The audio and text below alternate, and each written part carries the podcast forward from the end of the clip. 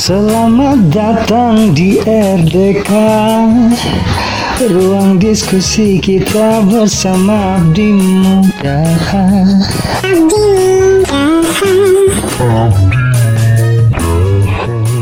Oke, kembali lagi bersama kita semuanya di ruang diskusi kita bersama saya Putra dan juga Saya Irfan. Oke, kita menghadirkan teman-teman yang apa nih ya, praktisi ya, baik dari WO dan juga dari eh, Kak Sere yang eh, sudah atau habis eh, baru aja ini melaksanakan pernikahan. Gitu Bang Irfan. Gimana nih Bang Iya, Irfan? pelaku langsung. Sebelumnya kita mau bahas apa dulu nih Bang? Kita jelasin dulu nih.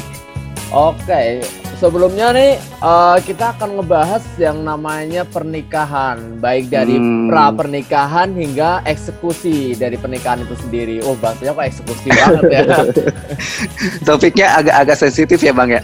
agak sensitif nih. Apalagi buat yang para joms nih, jangan nangis Eh. ya di ujung kamar gitu ya. Oke, berarti berarti berarti kalau kalau kalau ngomongin tentang pernikahan kan bagusnya kita konsultasinya ke WO-nya dulu kan Bang ya. Oke, Kebetulan nih betul. kita punya teman di Abdi Muda yang sebelumnya itu sempat sering membantu eh, teman-teman yang mau nikahan nih Bang. Oke. Mm-mm, kita kenal langsung aja Bang ya. Oke, tapi mungkin Bang Irfan sebelum kita Hmm. kenalan, uh, di Oke. samping kita punya podcast nih, kita juga punya yang namanya web webinar dan juga uh, channel YouTube kita. Jadi teman-teman di sini nggak cuman bisa dengerin uh, podcast yang uh, istilahnya nggak ada visualisasinya, tapi kita juga Betul. bisa ikut webinar. Webinar itu kita biasanya mengangkat isu-isu yang uh, lagi seksi nih. Contohnya kayak kemarin kita ada uh, series dari beasiswa ke luar negeri gitu ya. Betul, juga betul. Dari semua webinar yang dilakukan atau dilaksanakan itu juga akan disimpan di channel YouTube kita. Jadi jangan lupa teman-teman selain mengikuti podcast kita, coba cek juga nih di toko sebelahnya kita ada webinar dan juga YouTube gitu. Oke, YouTube-nya Bang di like, subscribe. Iya, langsung Yap. aja ya kita ketemu dengan tereng Mbak Nisa. Gak ada backsoundnya ya Bang ya. Iya pakai lisan aja dah. Nisa. Halo teman-teman semuanya. Halo, Halo Mbak Mbak Nisa. Oke. Kayaknya kalau Mbak Nisa nggak usah perkenalan lagi ya. Kalau Udah ini ya. kalau yang udah sering dengar ya. webinar podcast kayaknya sudah pasti sudah hafal ke tantenya ini Abdi Muda ini. nice, nice. Eh, eh, Mbak Nisa, kita kan hari ini mau ngomongin tentang pernikahan nih Mbak. Iya iya. Gimana? Eh, kan eh, kabarnya dulu Mbak Nisa sering bantu eh, orang yang sedang berbahagia menuju ke pernikahan nih Mbak. Ah, ah, iya Mm-mm. jadi sebenarnya kayak sebelum ya sebelum jadi PNS ya lumayan sih dari sekitar 2015 ya dari du- 2015 sampai terakhir sih eh, 2019 kemarin ya kebetulan Hmm. memang 2020 eh, ini juga ya pandemi juga ya Iya iya. Jadi emang eh, sempat sempat ikut teman gitu terus tapi akhirnya alhamdulillah di tahun 2017 kayaknya ya 2017 tuh akhirnya bikin sendiri gitu sama teman juga Widih. gitu jadi kayak kita berdua terus bikin WO eh, dan ya alhamdulillah beberapa kali pernikahan sudah eh, dibantu kayak gitu. Oke. Berarti udah lumayan lama ya? Berarti hampir empat tahun ya Mbak ya? Iya ya dari 2015 ya gitu sih tapi maksudnya bukan kerjaan utama ya karena kan Mm-mm. maksudnya aku tetap ker- kerja gitu sebelum jadi PNS pun uh, tetap kerja terus juga sejak PNS sih kemarin memang kendalanya tuh karena kami berdua tuh kebetulan aku dan temen ini sama-sama PNS nih jadi Oh, memang oke. sejak 2019 kemarin tuh kayak sempat kita cuma handle sekali doang sih terus habis itu ya karena masing-masing kan tidak terprediksi ya kalau jadi PNS Hmm. tuh kita kadang-kadang dihubungin udah langsung aja dinas gitu kan Iya betul betul. gitu Kanisa, ini pastinya ketika Kanisa membawa teman-teman ke jenjang yang kebahagiaan otomatis Kanisa juga ikut bahagia nggak nih? Eh, jadi eh, bener banget sih. jadi maksudnya kayak kan ke- kebanyakan ya beberapa kali aku kan eh, handle-nya tuh eh, muslim gitu ya teman-teman yang muslim jadi akad gitu. Itu tuh setiap walaupun udah berkali-kali gitu ya dan walaupun kadang orangnya juga kita nggak kenal itu sedih aja gitu suka terharu eh, apalagi pas momen sungkeman itu sih. Sungkeman sih sebenarnya bukan ini ya tradisi Jawa ya. Kalau Jawa kan habis akad tuh biasanya suka ada sungkeman. Itu tuh di saat eh, ijab eh, bukan ijab kabul sih malah pas minta izin gitu loh. Kan ada tuh kalau di Muslim di akad itu kan ada prosesi kayak minta izin dari anak perempuan ke ayah gitu ya.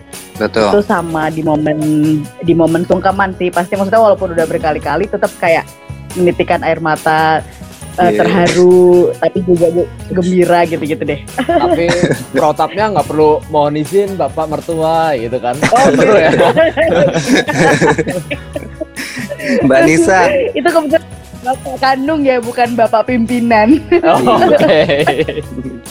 Oke, Mbak Nisa, jadi kalau misalkan nih, eh, kalau misalkan kita mau nikah nih, terus ketemu sama WO-nya nih, kebetulan ketemu sama Mbak Nisa nih, itu sebenarnya yang diobrolin pertama kali itu apa sih? Apakah konsepnya kah, ataukah langsung ke budgetnya? Hmm, jadi kan sebenarnya kalau eh, dari WO sendiri itu tuh kan ada dua jenis ya, bukan jenis maksudnya ada dua tipe gitu. Ada Mhm. WO yang kayak bener-bener eh, kamu datang ke WO ini bener-bener masih blank gitu, maksudnya baru bilang eh, eh eh, aku mau nikah nih eh, tahun depan Oh. gitu, tapi aku nggak tahu nih sama sekali eh, vendor-vendornya apa. Ada yang pertama kayak gitu, eh, Mhm. itu biasanya kita sebutnya tuh wedding planner ya, jadi bener-bener planning dari awal banget sampai akhir gitu ya. Tapi ada lagi juga eh, datang ke kami tuh udah kayak eh aku udah punya catering nih, udah punya udah tahu mau gedungnya di mana gitu. Eh, mereka datang, jadi biasanya kalau kayak gitu tuh mereka butuh orang yang buat arrange yang eh, menyatukan vendor-vendor itu, terus juga untuk di- untuk jadi apa namanya tim di hari H gitu, atau mungkin bukan hari H, mungkin dari lamaran gitu, dari lamaran prosesi sebelum-sebelumnya sampai dengan hari AH gitu. Jadi tuh ada dua tipe WO gitu, WO yang benar-benar handle semuanya. eh, karena misalnya memang mereka juga punya, jadi WO itu punya catering, punya eh, gedung gitu misalnya mungkin atau punya dekor gitu. Tapi ada yang, nah kalau di aku kebetulan di WO aku tuh eh yang kita tuh emang kita tuh bener kita nggak punya nggak punya ini nggak punya eh, nggak punya catering gitu nggak punya catering nggak punya vendor eh, dekor tapi kita ada kenalan gitu jadi modelnya kita tuh meng- menghubungkan kayak gitu sih jadi ada beberapa orang yang datang ke aku bener-bener eh, blank masih belum tahu siapa vendornya tapi mostly sih orang-orang yang datang ke aku tuh memang dia udah tahu nih biasanya dari orang tua gitu ya. Iya mamaku tuh pengen di taman mini gitu misalnya. Oh mamaku pengen di apa Patra Jasa eh, pengen udah pengen nih di Polda gitu-gitu. Jadi nah dari situ baru kita em, jadi apa ya jadi ibaratnya jembatan antara keluarga dengan para vendor itu. Gitu. Oke. Kak Anissa, sebelum berlanjut lagi nih, mungkin kemarin kan nih Kak Sero juga baru-baru anget-angetnya nih ya eh, melaksanakan pernikahan. Jadi kalau Kak Sero sendiri tuh gimana sih kemarin? Apa udah ada referensi atau mungkin kayak tadi nih Kak Anissa awal cerita nih ada eh, teman-teman yang di awal tuh belum tahu apa pun nih kayak vendor cateringnya belum ada dan segala macam. Jadi benar-benar pure waktu itu diserahkan ke wedding planner. Gimana nih Kak Sere? Nah, kalau di nikahanku karena aku sama pasangan kan beda beda suku ya. Aku Batak, aku Jawa. Tapi komitmen dari awal tuh kita udah sempat ngobrolin sih betapa pentingnya eh, nikahan adat ini buat kita berdua. Tadinya dulu-dulu zaman pacaran dikirain bisa eh, yang resepsi aja yang kayak lagi zaman sekarang yang nikahan lebih ekonomis tapi ternyata kita ngobrol sama orang tua tentang ekspektasi orang tua, kemampuan kita, ekspektasi kita, dan kita mutusin kayak ini sekali da- seumur hidup kita pingin yang nikahan uh, tradisional yang berarti kalau di budget kita dan di rencana kita tuh lebih jauh lebih besar daripada yang biasanya resepsi doang gitu yang kita pingin tadinya yang diimpikan yang resepsi ekonomis itu. Nah, aku sempet sih denger yang apa ada tuh tentang eh, WO. Tapi kalau nikahan Batak sama sekali aku nggak pernah denger pernah ada WO nikahan Batak karena biasanya yang ngurusin kan eh, keluarga keluarga. ya Eh, keluarga keluarga. ya iya benar-benar sih iya aku juga belum pernah sih ya maksudnya Iya. belum pernah handle Tapi waktu itu ternyata pernah ikutan acara karena aku bidang multikultur di, di kantor. Terus ikutan eh, kita ngundang pelaku industri kreatif tapi yang d- dari perempuan dan yang mereka pemajuan kebudayaan. Eh ternyata ada satu orang yang ternyata juga masih relate sama saudaraku uh, yang juga mereka dia bikin untuk pertama kali aku baru dengar ada WO nikahan Batak. Jadinya aku mau itu tapi kayaknya sama orang tua yang nggak mungkin lah bisa gitu. Oke. Jawanya tuh kita tadinya mau yang sempet tuh yang tadi kata Nisa yang pinginnya bisa pas hari H doang WO-nya. Hmm. Ada kan yang pas hari H doang, tapi aku mikir Ah, kayak iya. aduh Iya. kayaknya kalau hari H doang mereka aku nggak yakin mereka dapat feel yang aku da- pinginin dari awal, ekspektasi yang aku pingin dari awal, rencana aku dari awal. Aku takutnya bubar gitu, maksudnya nggak nggak sesuai ekspektasiku pas hari H gitu sih. Jadi yang nikahan Jawa juga berakhir yang ngurus keluarga besarnya. Hmm. Oke. Jadi sama sekali nggak pakai WO ya Mbak Seri ya? Ya sama sekali nggak pakai WO. Mandiri. Oke. tapi konsekuensinya pak- nggak pakai WO jadinya harus ngerjain semua semuanya sendiri. Gile, ini menarik banget nih Bang Irfan. Ada yang Iya. dari satu sudut pandang nih Kak Nisa sebagai WO yang di, Mm-mm. sebagaimana mestinya biasanya kita pakainya eh, istilahnya wedding organizer. Satu Oke. sisi lagi ada Kak Sere nih yang dia Eh, eh. Mengelola pernikahannya persiapannya dengan mandiri kayak gitu kan. Oke. Asik nih, eh, ada dua sudut pandang. Asik. Tapi bentar-bentar nih kalau Bang Erdo sendiri nih rencananya gimana pakai WO atau enggak nih? Waduh, gua pribadi ngomong-ngomong kapan juga nih ya? kan kemarin sempat lihat kan, kayaknya udah foto-foto gitu ya. itu itu Cie. bukan belum Cie. termasuk gitu. Ya doakan yang terbaik ya. ada. dulu. Amin. Amin. Nanti sih gue pinginnya eh, ini nih, kayaknya eh, nanti ada konsul dulu nih ke Kanisa. Tapi nggak tahu nih, honornya hitungnya per jam atau per apa nih Kanisa nih? ya bisa diatur lah kalau anak lebih muda. Oke, ya ya Oke. ya. Mbak Nisa, kalau tadi kan ngomongin budget nih Gimana? Mbak, Mm-mm, pengen tahu sih eh, sebenarnya budget yang paling bukan murah ya, yang paling minimal yang Mbak pernah tanganin itu berapa sih sama yang budget paling wah yang Mbak pernah tangani? Paling ekonomis gitu ya. Iya paling Hmm. ekonomis tuh. Eh, ya. Jadi kan kalau misalnya balik lagi sih emang sih benar kalau misalnya datang ke aku eh, tadi ada sem- sempat juga waktu itu temanku eh, jadi udah ngobrol kayak Sere gitu udah ngobrol-ngobrol gitu kan sama aku oh iya gimana gimana? Cuma ya itu tadi eh, kalau Sere kan misalnya dari keluarga besar gitu ya, dari keluarga Batak. Nah kalau temen aku itu keluarga besar itu Jawa. Jawanya tuh yang kayak Jawa banget dan emang mereka tuh kayak persaudaraannya erat gitu loh. Jadi Mm-mm. pas anaknya maksudnya si temanku itu yang anaknya sebenarnya pengen pakai orang lain aja. Cuma ternyata ditentang tuh sama kayak tante-tante bude-budenya gitu. Udah nggak usah nggak usah. Ya udah akhirnya nggak jadi gitu. Eh, itu ada beberapa kali sih maksudnya udah konsul ke aku. Tapi ternyata eh kayak nggak jadi nih karena kayaknya mau dihandle sama sepupu-sepupu sama bude-bude aja Hmm. gitu gitu. Nah kalau misalnya kayak tadi terkait budget sih eh, ini dari yang pernah aku apa ya yang pernah aku maksudnya aku bantu gitu. Iya. ada yang kayak mereka memang biasanya orang tua gitu ya orang tuanya udah ada spare budget segini udah punya gedung gitu. Jadi aku kayak cuma arrange aja. Itu kalau di aku sih karena maksudnya aku kebanyakan tuh handle teman-temanku di Bekasi Jakarta aja ya. Maksudnya sekitaran Bekasi Jakarta Eh, pernah yang lumayan tuh 250 juta sih tapi Wow, maksudnya- tapi kalau 250. misalnya aku ngobrol sama Iya, aku kalau ngobrol sama kayak teman-temanku lain, maksudnya eh, temen kayak WO, dia nge-WO tapi WO khusus Jakarta, itu hitungannya 250 juta tuh kalau untuk nikahan di Jakarta sih sedang ya, maksudnya nggak nggak yang mahal banget karena bahkan sampai ada yang 500 juta gitu-gitu kan. Tapi kalau yang aku pribadi sendiri tanganin sih yang eh, dia 250 juta tuh di Bekasi di eh, sebuah gedung yang lumayan eh, oke lah di Bekasi itu kayak salah satu gedung yang diincar. Itu 250 juta itu eh, yaitu perintilan segala macam udah masuk. Tapi kalau yang termurah itu aku pernah jadi dia eh jadi waktu itu tuh dia nikahannya tuh di daerah apa namanya eh Cengkareng Cengkareng gitu aku lupa nama daerahnya ya. Mm-mm. eh, apa Kalideres Kalideres ya pokoknya daerah-daerah situ lah ya daerah-daerah sana itu dia memang eh, nikahnya tuh ya udah cuma makan konsepnya jadi nikah akad nikah. Akad nikah habis itu langsung makan-makan. Jadi kayak ibaratnya digabung gitu loh abis akad nikah langsung foto-foto jadi nggak ada resepsi gitu. Itu Oh, oke. eh, dia hitungannya hitungannya tuh kayak berapa ya? Dia cuma undang seratusan orang. Satu orangnya tuh kayak 100 pack 100 ribu gitu per pack. Jadi 100 ribu per Oh. pack terus sampai eh, 10 dikaliin 100 ya berarti ya. Dikaliin 100 terus habis itu ya udah make up tuh kayak cuma berapa ya dia 10 juta tapi udah sama baju gitu-gitu loh. Jadi dekor jadi, jadi kayaknya tuh dia budgetnya tuh kayak 25-an ya 25 jutaan gitu. Maksudnya itu 25 udah jutaan. karena karena emang dia eh, di rumah makan terus dekornya tuh kayak bonus gitu. Kalau kamu udah eh, da- udah pesan di situ kayak bonus dekor. Jadi dekornya juga nggak aneh-aneh sih dekor yang kayak cuma apa sih kayak standing buat foto em, Ya. berdua jadi nggak ada pelaminan gitu kayak gitu-gitu. Itu Hmm.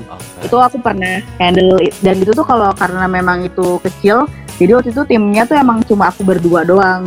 Kalau yang lainnya tuh Hmm. biasanya aku handle bisa sampai 8 eh, 6 6 sampai 10 sih. Pernah 10 tapi eh, kebanyakan sih 7 atau 8 dalam satu tim ya dalam satu kali tim. Nah tapi kalau yang di rumah makan itu karena emang dia kayak cuma sederhana doang itu aku cuma kita berdua gitu. Dan berdua pun aku waktu itu merangkap jadi MC gitu jadi aku, aku All in MC langsung ya.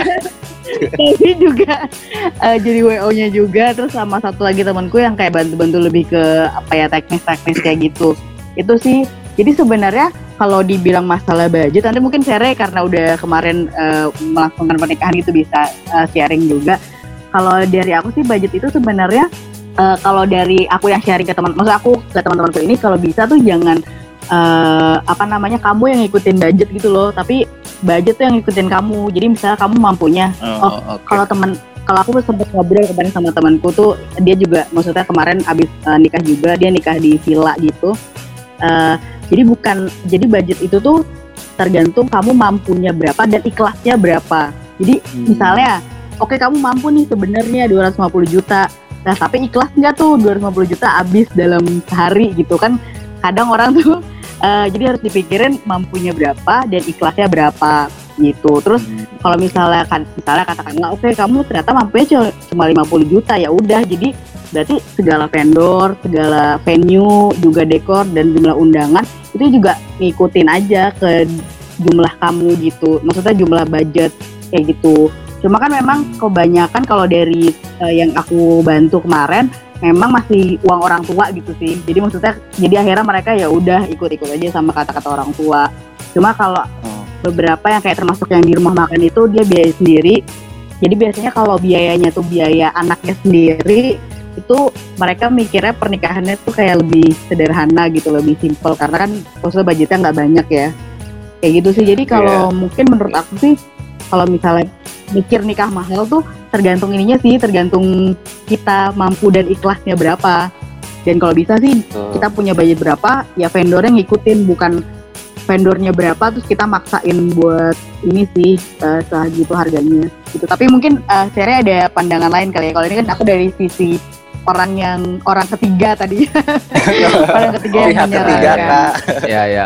Pak Irfan, jadi ada statement yang menarik orang nih yang tadi. ketiga. Apa tuh kak? Ya, ada statement yang menarik dari Kak Nisa nih tadi. Jadi eh, jangan kita eh, membuat budget untuk mengikuti pernikahan, tapi pernikahanlah yang mengikuti budget seperti Betul, itu. jangan itu maksain ya, intinya. Heeh, Mm-mm. Nah mungkin kalau tadi dari Kak Nisa udah, mungkin Bang Irfan gimana nih? Enaknya Kak Sere nih ya mungkin ya sharing. Iya, tadi kan penasaran nih. Tadi kan kata Kanisa itu standarnya itu untuk di Jakarta sama di Bekasi itu kan 250 juta nih kalau pakai WO nih. Kak Sere kan kemarin katanya eh, di handle sendiri nih Kak. Jadi gimana Kak? Memang di angka sekitar segitu atau malah jauh lebih hemat karena diurus sendiri Kak? Nih, aku sih tadi suka banget yang disampaikan sama Nis- Nisa dan aku Mm-mm. baru belajar itu tuh di seperjalanan aku uh, ngulik tentang uh, pernikahan ngurusin pernikahan sendiri. Kalau harus pernikahan yang ngikutin budget. Karena bayangin kalau kita ngikutin semuanya kayak misalnya MUA MUA ada yang dari mua ya buat make up ada yang dari harganya dari di bawah satu juta sampai 20 juta itu ada. Tapi kayak aduh pingin nih gue bakal cantik pakai ini gue bakal cantik pakai ini. Tapi kalau kita udah punya budget itu kita bisa tahu range budget kita di sini MUA yang A B C D yang masuk ke uh, range yang bisa kita Oke. lihat-lihat gitu bisa ditawarin. Begitu juga aku pakai tuh terapin juga pas kemarin tentang catering sih. Ternyata kita juga bisa uh, mem- menekan vendor catering bilang kalau mbak budget saya segini gimana caranya biar cukup buat sekian orang tamu yang saya undang jadinya dia yang mikir gimana biar kita Hmm. pakai vendornya dia Padahal kan Oh, kalau gitu. kita pakai another way round gitu kita ngikutin mbak berapa harganya, aduh mahal balik lagi ke ke vendor catering yang lain satu dua tiga dan itu bakal capek banget. Aku ngelihat Iya. yang tadi juga Nisa bilang tentang gimana kita value uh, value in pernikahan itu sih bagi kita. Kita bisa Iya. mikir em, apakah kita rela itu yang tadi 250 juta, tapi apakah eh, kayak lagi balik lagi ke traditional wedding itu eh, kalau aku yang ini kan belum terlaksana ya nikahan Belum. adat baru tahun depan guys. Oh Oh, gitu. belum. Jadi kemarin baru baru Tapi angkat aja, ya, karena yang kemarin Maret sebenarnya harusnya, Hmm. Tapi belum terlaksana gitu. Oh, berarti sekarang lagi mempersiapkan gitu, Mbak. Udah selesai persiapannya, jadi kayak tinggal eh, mundur-mundur-mundur waktu. Semoga Oke. itu segera kita sembuh semuanya pandemi bisa langsung terlaksana gitu sih kalau aku Oh, udah semuanya. Tapi Nah, ah, lanjut lanjut lanjut, lanjut dulu. Gimana lanjut put? Ah, Ah, ah, ini nih, Jadi- tapi intinya juga ada ini ya tipsnya nih uh, ketika melaksanakan pernikahan di masa pandemi ini. Jadi uh, kita mungkin ibaratnya sahnya dulu atau akadnya dulu atau tadi kalau uh, di Kak Sere istilahnya apa tadi? Berkatan kemarin. Pemberkatan dulu, baru nanti seremoninya itu mungkin di tahun berikutnya dan semoga aja itu pandemi juga udah uh, sedikit kondusif seperti itu ya atau mungkin udah nggak ada gitu. Ini benar. tips juga nih salah satu tipsnya nih. mm, mm. Ini- Jadi agak tenang juga ya. iya. Aku ngelihatnya sih positifnya kayak di pandemi ini em, yang nggak mensyukuri pandemi ini, tapi kalau aku sebagai orang yang melaksanakan pernikahan dan keluarga besarku yang dari awal tuh harusnya kayak kita harus pernikahan besar-besaran gitu. Kayak apalagi kayak what matters the most adalah kesehatan semua orang, kesehatan orang yang kita Betul. sayang gitu loh. Kita pingin nikahan gede-gede tapi nggak ternyata pas harinya juga nggak tega buat ngundang keluarga tetap besar-besaran gitu. Hmm, apalagi mungkin Sadar kalau itu juga ke- apa pesta-pesta kalau nggak pada sehat gitu sih. Yang kemarin beratnya tuh saat orang-orang nggak bisa datang.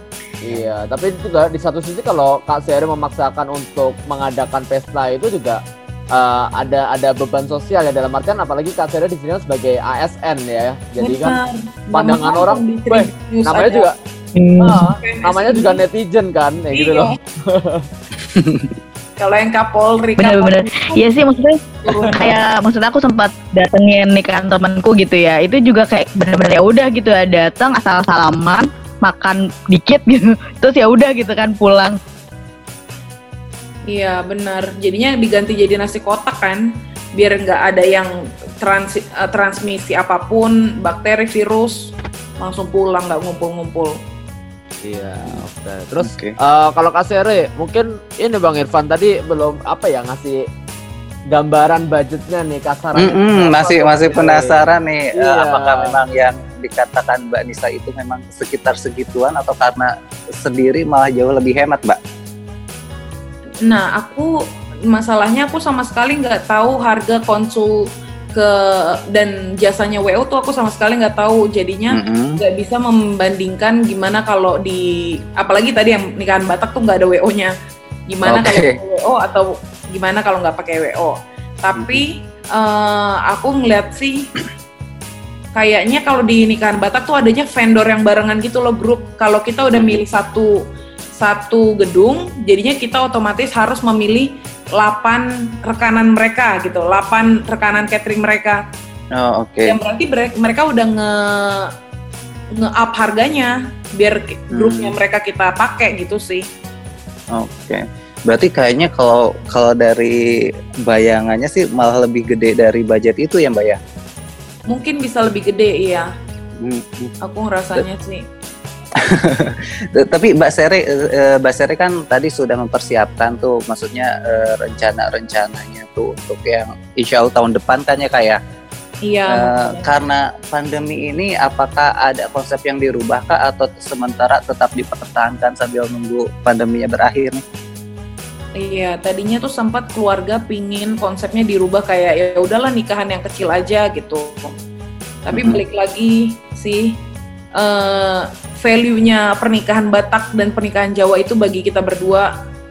Karena kalau kalau kalau nih jadi konsekuensinya kalau misalnya teman-teman punya teman-teman punya teman orang Batak dan kenapa dia kayak goyor banget harus nikahan Batak adat karena ibaratnya kalau misalnya eh, aku nikahan nggak pakai adat Batak ya Iya. tapi anakku jatuh cinta sama cewek Batak atau cowok Batak dia nggak boleh diadatin eh, pesta Batak karena orang Oh. tua belum Oh gitu. Jadi ada jangka panjang cuy Oh, tapi itu ada rekornya kak. Maksudnya kan kita bisa aja nanti suatu saat nanti ketika anak kita gede, "Bu, mama ada kok gitu.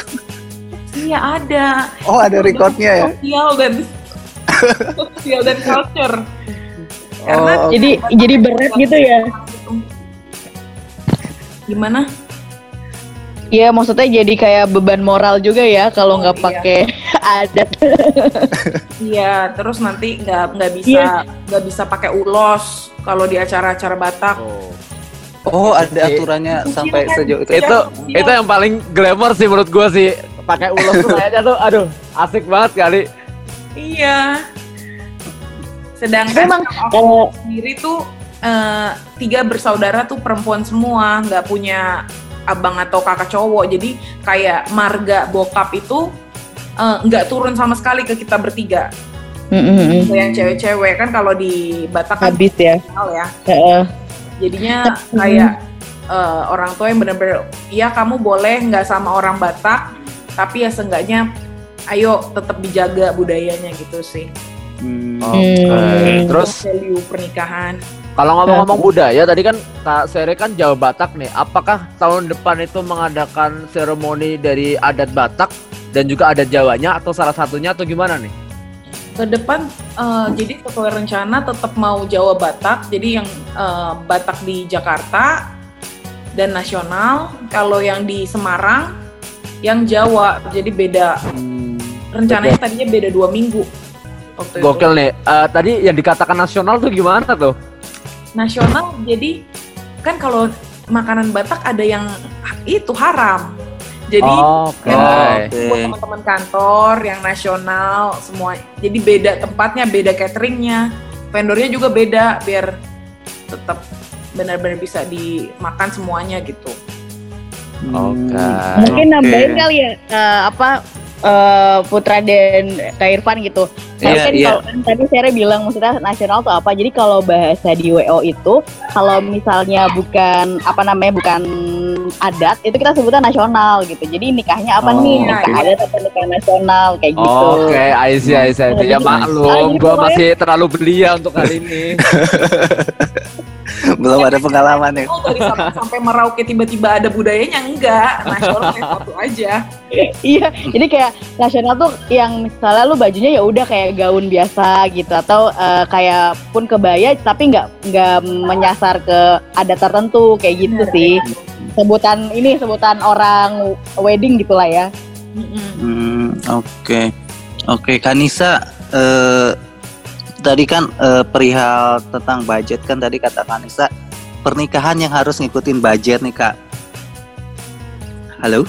Halo ya. Ya, tapi se- sebagai WO biasanya Kakak punya ini nggak tips atau trik agar biayanya itu menjadi murah atau malah karena kita sebagai WO pengennya ada standarnya gitu. Pokoknya harus ini ini ini gitu atau ada alternatifnya sih.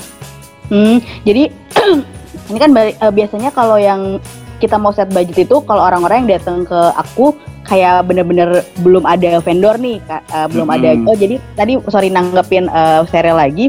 Kan kalau Oke. tadi di gedung Batak itu mungkin sekali pengen di situ semuanya eh, vendor-vendor lainnya ngikut gitu ya. Iya. beberapa gedung itu memang yang kayak misalnya dari orang tua pengen eh, gedungnya ini nih oh aku mau gedung yang ini nah ternyata di gedung itu tuh udah nempel nih si eh, apa namanya udah nempel apa namanya catering, Catering kayak gitu ya. terus dekor segala macam kayak gitu itu agak sulit biasanya kalau untuk vendor-vendor yang seperti itu nah kalau memang dia pengen mengubah apa ya eh, apa ya mempress budget itu biasanya datang ke aku kadang-kadang kayak "Eh, kak aku punya budget katakanlah 70 juta atau aku pernah sih terakhir yang kemarin 2019 terakhir nih temenku ini dia Mhm. bilang "Eh, gue punya budget cuma 70 juta nih ya lebihnya 80 lah. Maksudnya kayak nggak bakal lebih dari itu. Pokoknya kalau bisa 70 alhamdulillah. Kalau mentok ya 80 gitu ya. Oh ya udah. Oke. akhirnya karena dia bener-bener ngebebasin gitu ya maksudnya dia nggak ada preferensi pengen apa gitu kan. Nggak ada preferensi mau apa. Jadi kayak ya udah akhirnya aku coba cari aku, aku coba match eh, apa nyamain ke vendor-vendor yang aku tahu harganya bisa segitu gitu. Hmm, jadi kebetulan oke. memang ada tuh ada sebuah vendor gitu. Eh, memang ini salah satu vendor menurut aku oke banget sih. Jadi mungkin nanti kalau teman-teman ada yang mau nikah iya dia di daerah Jakarta Timur gitu vendor ya. Di jantung eh aku lupa daerahnya. Pokoknya daerah Jakarta Timur gitu. Jadi dia tuh eh, tipe jadi ibunya tuh orang Solo. Ibu yang punya ya yang punya tuh orang Solo. Dia Mhm. eh, nah mereka tuh kayak misalnya kayak teman aku gini eh bu kami punya budget 70 juta monggo enaknya gimana? Jadi kami punya budget 70 juta inginnya sih eh, tamu misalnya 500 gitu. 500 tamu berarti kan 1000 undangan ya? Eh sorry Hmm, 1000 tamu berarti 500 undangan. Ya udah jadi kayak nanti tinggal dia nyesuain oh kalau gitu berarti vendor eh, eh, dekornya segini aja ya gitu. Oh berarti nanti cateringnya ini aja ya jenisnya kayak gitu-gitu sih. Jadi memang eh, balik lagi kalau kita mau menyesuaikan itu tuh itu tadi sih dari mungkin kita bisa pilih vendor. Atau yang kedua ini kalau apa ya aku pernah ngobrol gitu sama dia kayak udah expert lah ya di dunia WO Mhm. gitu. Dia bilang sebenarnya kan yang bikin terutama yang paling mahal itu kalau di eh, pernikahan itu kan makanan ya. Eh, Iya, makanan betul, tuh biasanya konsumsi eh, itu catering itu eh, banyak banget lah. Nah jadi bisa diakalin dengan eh, pembatasan si tamu sih. Jadi katakanlah eh, oke eh, tamunya kita maksimal tamu 700 berarti 350 undangan ya kasarnya kan seorang dua. 350 undangan untuk 700 tamu maksimal. Nah itu benar-benar kita harus catat. Sampai aku eh, ke temanku ini yang karena dia benar-benar 70 juta doang aku benar-benar suruh dia tuh catat yang bahkan kalau kamu undang di grup sekolah itu benar-benar kamu catat eh, Hmm, orang ini tuh oke. datangnya kira-kira sama pasangannya enggak sama anaknya enggak gitu sama keluarga gitu. Dicatat oh bude ini keluarganya berapa orang nih? Kayak gitu. Jadi bener-bener apa ya ya emang sih kita yang namanya mau budgetnya eh, ngeperas kan harus kitanya effort juga ya. Kayak Iya. gitu sih. Jadi maksudnya eh, kayak gitu bener-bener eh, dicatat banget jum- dan jumlahnya tuh kalau bisa jangan kalaupun kelebihan mungkin kelebihannya plus minus eh, 20 lah itu udah paling banyak tapi jangan lebih dari itu gitu Hmm, Oke, jadi takutnya tamunya membludak makanannya kurang malu kan ya, Mbak ya? Ya. Eh, Kak Irfan, Ya, tanya tadi kan kita udah kasih gambaran tentang eh, budgetingnya dari pernikahan itu sendiri ya. Tapi kira-kira eh, menurut Kak Seri nih, selain persiapan budget nih, mungkin menurut eh, teman-teman semua kan ada namanya persiapan mental ya untuk mencapai ke titik pernikahan itu. Kira-kira betul. dari Kak Seri nih, eh, apa nih pengalaman yang pernah didapatkan baik dari persiapan mental secara general, terus juga bagaimana untuk menyatukan visi dengan calon pasangan kita gitu. Silakan Kak. Si ini nih yang kayaknya isu terseksi adalah tentang gimana persiapan mental harusnya ya daripada Iya, daripada orang yang biasanya cuman uh, mikirin tentang budget tentang siapa yang bayarin itu nikahannya gitu. oh itu. Kalau aku karena ngurusin semua sendiri jadinya uh, butuh menyatukan visi kan karena kalau menurut aku kayak ini kita ngerjain satu project nih pas nikahan ini mau mau mau nikahan dua kepala aja udah susah banget buat digabungin. Ini kita Mm-mm. akan bersinggungan sama calon ibu mertua, calon bude, calon pak D yang kenalnya tuh baru baru sekarang gitu. Padahal mungkin dia punya mimpinya dari beberapa tahun lalu. Aduh, keponakan gue nikah harus yang A, B, C, D, E harus di harus di gedung ini, harus di Jawa, dia harus duduk di depan kan gitu gitu ya. Oke. Ngerasa Iya, iya. sih ini kesempatan yang baik banget buat eh, nanya lagi ke diri kita nih siap apa enggak? Karena bel- sebelum booking-booking atau sebelum nge cashin semuanya sih. Jadi eh, iya bagus banget buat buat ngeliat dulu ke diri sendiri. Apakah kita udah udah cukup sabar udah siap beneran punya mertua yang gini buat punya bude pak D buat juga siap gitu menerima keluarganya eh, plus minusnya. Karena kan pasti bersinggungan pasti yang bakalan bakalan ada konflik tuh pasti sih. Tapi balik lagi kalau aku ngelihatnya kalau udah komitmen dari awal mau mau nikah sama satu orang ini ya kalau ada konflik jawabannya harusnya gimana cara memperbaiki konflik itu? Bukannya gue out apa gue lanjut nih? Gitu sih. Hmm, Iya. Oke. siapan mental itu penting banget buat sebelum nikah Ya, jadi emang ada ungkapan sih khususnya untuk orang Jawa ya. Jadi Hmm. ketika kita menikah ya itu bukan hanya menikahi pasangan kita namun juga keluarganya istilahnya gitu. Iya. yang ternyata mirip juga itu sama orang Batak aku baru ngerti juga kayak ternyata mertuaku tuh bukan cuman orang tuanya pasanganku tapi mertuaku adalah omnya tantenya bude pak D-nya juga mertua gitu jadi banyak mertuanya Betul, betul, betul. Tuh. Iya, aku mungkin aku mau nambahin Sere ya. Aku sepakat sih. eh, jadi kan kemarin eh, pas aku WO itu memang eh, selain emang kami bantu teman-teman em, pernikahan juga kami sempat ngadain workshop-workshop kayak webinar-webinar abdi muda gitu. Cuma Mm-mm. eh, temanya adalah pernikahan. Nah, salah satu ada salah satu kelas yang oke banget ini tuh eh lebih ke jadi seberapa siapkah kamu menik eh, kamu menikah gitu. Jadi kalau kata jadi kami tuh undang psikolog, psikolognya itu eh, bilang sebelum kamu menikah kamu harus bisa jawab tiga pertanyaan dulu nih. Pertama, pertanyaan pertama tuh adalah eh kenapa kamu mau menikah? Itu dari diri sendiri. Jadi kayak kalau pertanyaan pertama tuh dikhususkan untuk kita sendiri ya. Kenapa kamu mau menikah? Itu yang pertama. Eh, lalu yang kedua adalah kenapa harus dia? Maksudnya tuh ke- untuk ke pasangan kamu gitu. Jadi apa kamu udah yakin nih sama pasangan kamu? Yakin nggak bakal bisa hidup sehidup mati eh, sampai nanti gitu sama si pasangan kamu? Itu yang kedua. Yang ketiga adalah kenapa harus sekarang gitu?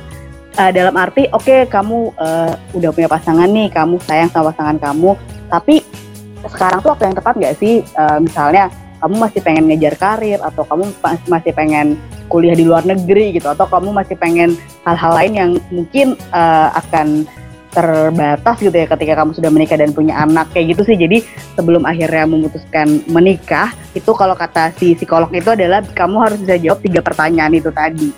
Gitu. Oh, jadi Kanisa udah bisa jawab belum? Hai. nah itu dia. Jangan, jangan cuma jadi WO-nya doang dong.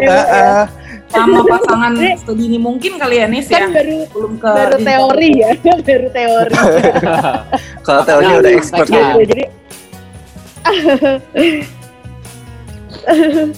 J- Jadi eh, Kak Erdo nih. Ya. Heeh, kita udah banyak banget dengar masukannya dari Kak Nisa, dari Kak Sere gitu. Tapi kita pengen dengar sih eh, maksudnya dari Kak Sere yang sedang sedang mempersiapkan pers- resepsinya nanti. Ada nggak sih Kak pesan-pesan buat eh, teman-teman yang memang sedang memutuskan untuk menuju ke sana? Ada yang harus diperhatikan apa aja sih Kak? Baik dari secara eh, general atau spesifiknya Kak? Oke, pesan-pesanku pernikahan itu huge deal. Jangan, aku sih pinginnya setiap eh, dari kita ya udah dewasa eh, tahu kalau apakah kita benar-benar eh, percaya dengan konsep pernikahan, apakah kita mau masuk dan join dengan eh, institusi yang namanya pernikahan menurutku. Karena eh, takutnya dan aku eh, kenal ada beberapa eh, orang yang sayangnya masih berpikir kalau abis men- abis pacaran pacaran udah lama next step adalah pernikahan padahal itu tuh nggak bukan gitu cuy Oh. logikanya tuh bukan gitu Lu siap dulu Bukan itu baru rumusnya. pikir nikah gitu loh kadang kita nemuin kalau dia karirnya bagus dia udah pacaran dan udah langsung orang nanyanya kapan nikah? Padahal kan balik lagi tadi yang disampaikan Nisa. Banyak juga mimpi-mimpi pribadi yang harusnya kita tanya dulu nih ke diri sendiri. Lu udah nyampe di step apa dan apakah lu benar-benar pengen pernikahan atau enggak sama siapa kenapa gimana gitu. 5W 1H harusnya ditanyain dulu ke diri sendiri ngarep ada orang yang lamar yang kayak yang ala-ala proposal gitu yang zaman sekarang. Harusnya itu ditanyain dulu sih menurutku. Dan eh, penting banget buat buat diomongin apa yang akan dilakukan bersama kalau nanti udah hidup bersama setelah nikah. Karena pernikahan cuma sehari. Kita siapinnya setahun atau enam bulan tapi abis itu di rumah berdua itu mau ngapain tuh harus diomongin siapa tahu dia tiba-tiba kayak loh bulan depan nih abis kita nikah bulan depan gue mau uh, resign dari kerjaan gue tanpa ada omongan. Kayaknya kemarin nggak ada omongan gitu. Ya iya kayak ya iya suka-suka gue dong mungkin kayak gitu. Padahal kan nggak seharusnya pernikahan tuh kayak lu punya tim partner gitu loh kayak punya 24/7 supporter dan juga 24/7 partner yang harus diajak ngobrol gitu. Aku mungkin pesennya itu sih kesiapan mental tadi sebelum nikah. Apakah juga siap kita balik lagi kita di Indonesia kita di keluargaan tuh sangat ketat apa erat banget di Indonesia. Kalau udah siap belum nerima konsekuensi plus minus keluarganya plus minus dia. Dan abis pernikahan jangan berharap orang itu berubah sih karena eh, nggak ada orang yang berubah dalam satu malam. Karena aku mik em, sering banget denger kayak ya dia juga nanti berubah setelah nikah berubah keadaan jadi lebih baik. Keadaan jadi lebih baik harusnya kita bisa lihat pas sebelum uh, menikah pas pacaran apakah dia punya potensi buat jadi lebih baik apakah dia memang orangnya kayak gitu sih harus benar-benar jeli sebelum ter sebelum terlena dengan romansa.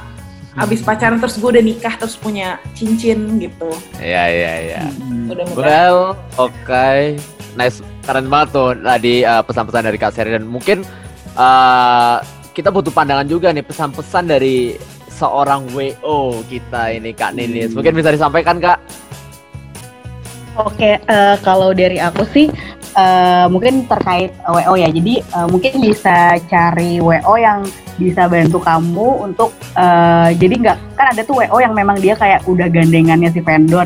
Itu akan sulit sih karena eh, walaupun kamu curhat pasti bakal kayak di marketingin gitu kan ya untuk untuk pakai vendor itu. Jadi mungkin bisa cari WO yang eh, nggak tahu sih menurut aku sih lebih enak kalau WO-nya tuh yang lepasan dalam arti eh, WO ini tidak terafiliasi pada uh, vendor apa pun gitu. Jadi nanti uh, bisa apa ya bisa mudah gitu loh untuk menyesuaikan budget kamu. Dan lalu mungkin kaitannya tentang budget, uh, maksudnya walaupun ada WO tapi kan kendali itu di kamu ya, kendali di uh, kalian pasangan berdua gitu. Jadi uh, balik lagi sih tadi uh, kamu tuh harus pikirin dulu kamu punya budget berapa, kamu mau dan mampu eh sorry, kamu mampu dan ikhlasnya berapa lalu nanti vendor-vendor yang mengikuti. Jangan kayak eh, maksa gitu karena pengen eh, makeup artis yang ini karena pengen venue di sini karena pengen fotografer yang ini kamu jadi kayak maksain budget kamu padahal sebenarnya itu udah di luar dari kekuasaan budget kamu kayak gitu sih jadi pertama tuh eh, budgetnya berapa eh, vendornya mengikuti bukan kebalik kayak gitu Oke Mbak Nisa, jadi gimana Kak Erdo udah ada bayangan Kak? Aduh, ada nih lumayan lah, ya, lumayan lah ya. Langsung udah ini kayaknya jawabnya sama Mbak Nisa langsung nih kayaknya. Iya ya, doakan yang terbaik Boleh, deh. boleh. Aku masih ada ini kok. Masih, Masih ada, ada apa, template untuk ini persiapan pernikahan dia. Oh, siap, Apa bisa langsung harus Siap, siap. sih. langsung PC ya habis ini ya. Kak Erdo Oke, kayaknya siap. udah 40 menit yang gak terasa. Wow, menarik sekali ya. Wah, luar Kalau bahas ya. pernikahan bikin, aduh, suka berandai-andai jadinya nggak kerasa nih. Itu ada. Oke, mungkin sebelum kita menutup, intinya pernikahan ini tidak hanya sekedar pernikahan ya Bang Irfan ya, namun kita Iya. mempersiapkan dengan perencanaan yang cukup matang, baik dari segi budgeting dan juga kesiapan mental itu sendiri. Jadi Betul. jangan cuman asal merasa, weh, gue udah pacaran lama nih, udah saatnya nih gue nikah. Pacaran lama nggak jamin, karena gue merasakannya. Gimana? Jadi jadi curhat. Hmm, jadi Cuma jagain jodoh orang ya, ya. ya astaga. Kenapa jadi melantur? Udah jam malam kayaknya ini ya, kita tappingnya. Oke, Bang Irfan mungkin ada lagi conclusion dari Bang Irfan? Iya, jadi intinya seperti yang Kak Nisa sampaikan tadi, jadi intinya harus eh, budget eh, yang eh, pernikahannya menye- menyesuaikan budget, jangan sebaliknya gitu. Jangan sampai setelah menikah kita malah repot-repot untuk menutupi yang kemarin-kemarin gitu. Oke, wow, keren keren keren keren. Padahal keren. belum pengalaman ya.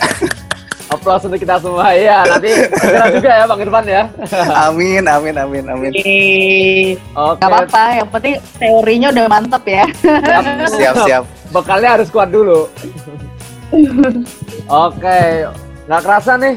Mungkin ini saat yang paling berat ya Bang Irfan ya untuk Mm-mm. berpisah di momen podcast kali ini. Mungkin teman-teman dia eh, nanti bisa menunggu podcast berikutnya di sesi berikutnya lagi dan jangan lupa nanti tetap eh, follow terus nih podcast kita, webinar kita dan juga jangan lupa subscribe YouTube kita. Betul. Itu Bang Irfan. Iya, oke. Eh, gimana nih? Aduh. Oke, mungkin cukup sekian dulu nih ya uh, sama Kak Seri dan Kak Nisa. Thank you banget untuk semua masukannya dari Kak Seri dan Kak Nisa. Terima kasih banyak. Uh, thank you juga Bang Irfan yang udah menemani gue Siap, di siap, sini siap. untuk berdiskusi bersama dan tim-tim lainnya nih yang ada di balik layar. So mungkin ini saatnya Bang Irfan, gua Putra dan Gue juga Irfan. Yap, bersama dengan Kak Seri dan Kak Nisa. Bye bye buat sobat sobat Abdi Muda Iya, yang mendengarkan. dadah. Bye-bye. Dadah.